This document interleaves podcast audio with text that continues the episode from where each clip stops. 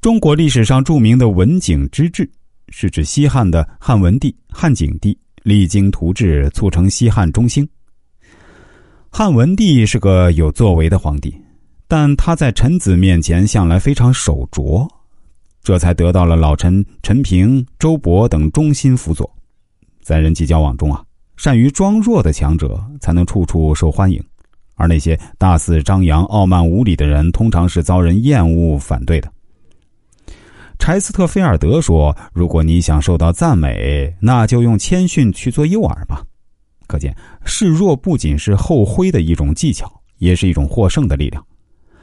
懂得示弱的人之所以受人欢迎，是他们能够把自己放在一个更低的位置，不吝于向别人请教。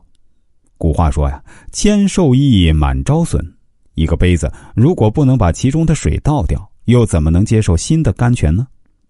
孔圣人说：“三人行，必有我师焉。择其善者而从之，择其不善而改之。”意思是说，在众人之中，一定有值得我学习的东西，因而要虚心学习别人的长处。也可以说，强者装示弱，不是虚伪，而是一种良好的品质和修养。在人生的舞台上，那些善于示弱的人，总能赢得更多的知己和成功的机会。那些妄自尊大、炫耀自己、贬低别人的人，总是令人反感厌恶，最终在交往中使自己到处碰壁，成功之路也因此处处受阻。另外，韬晦养身，伺机夺权。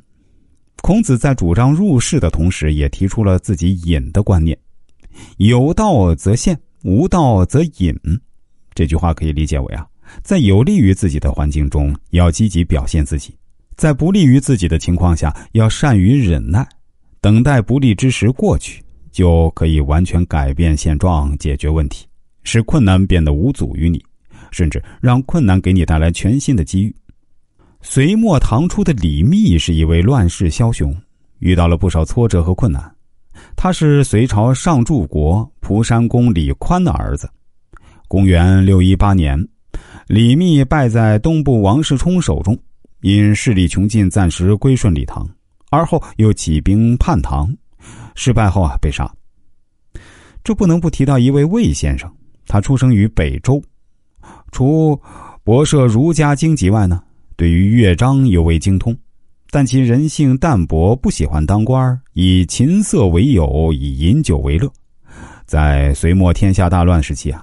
他避世乡野，过着隐者的生活。隋大业九年，隋朝尚书杨玄感在黎阳举兵反隋。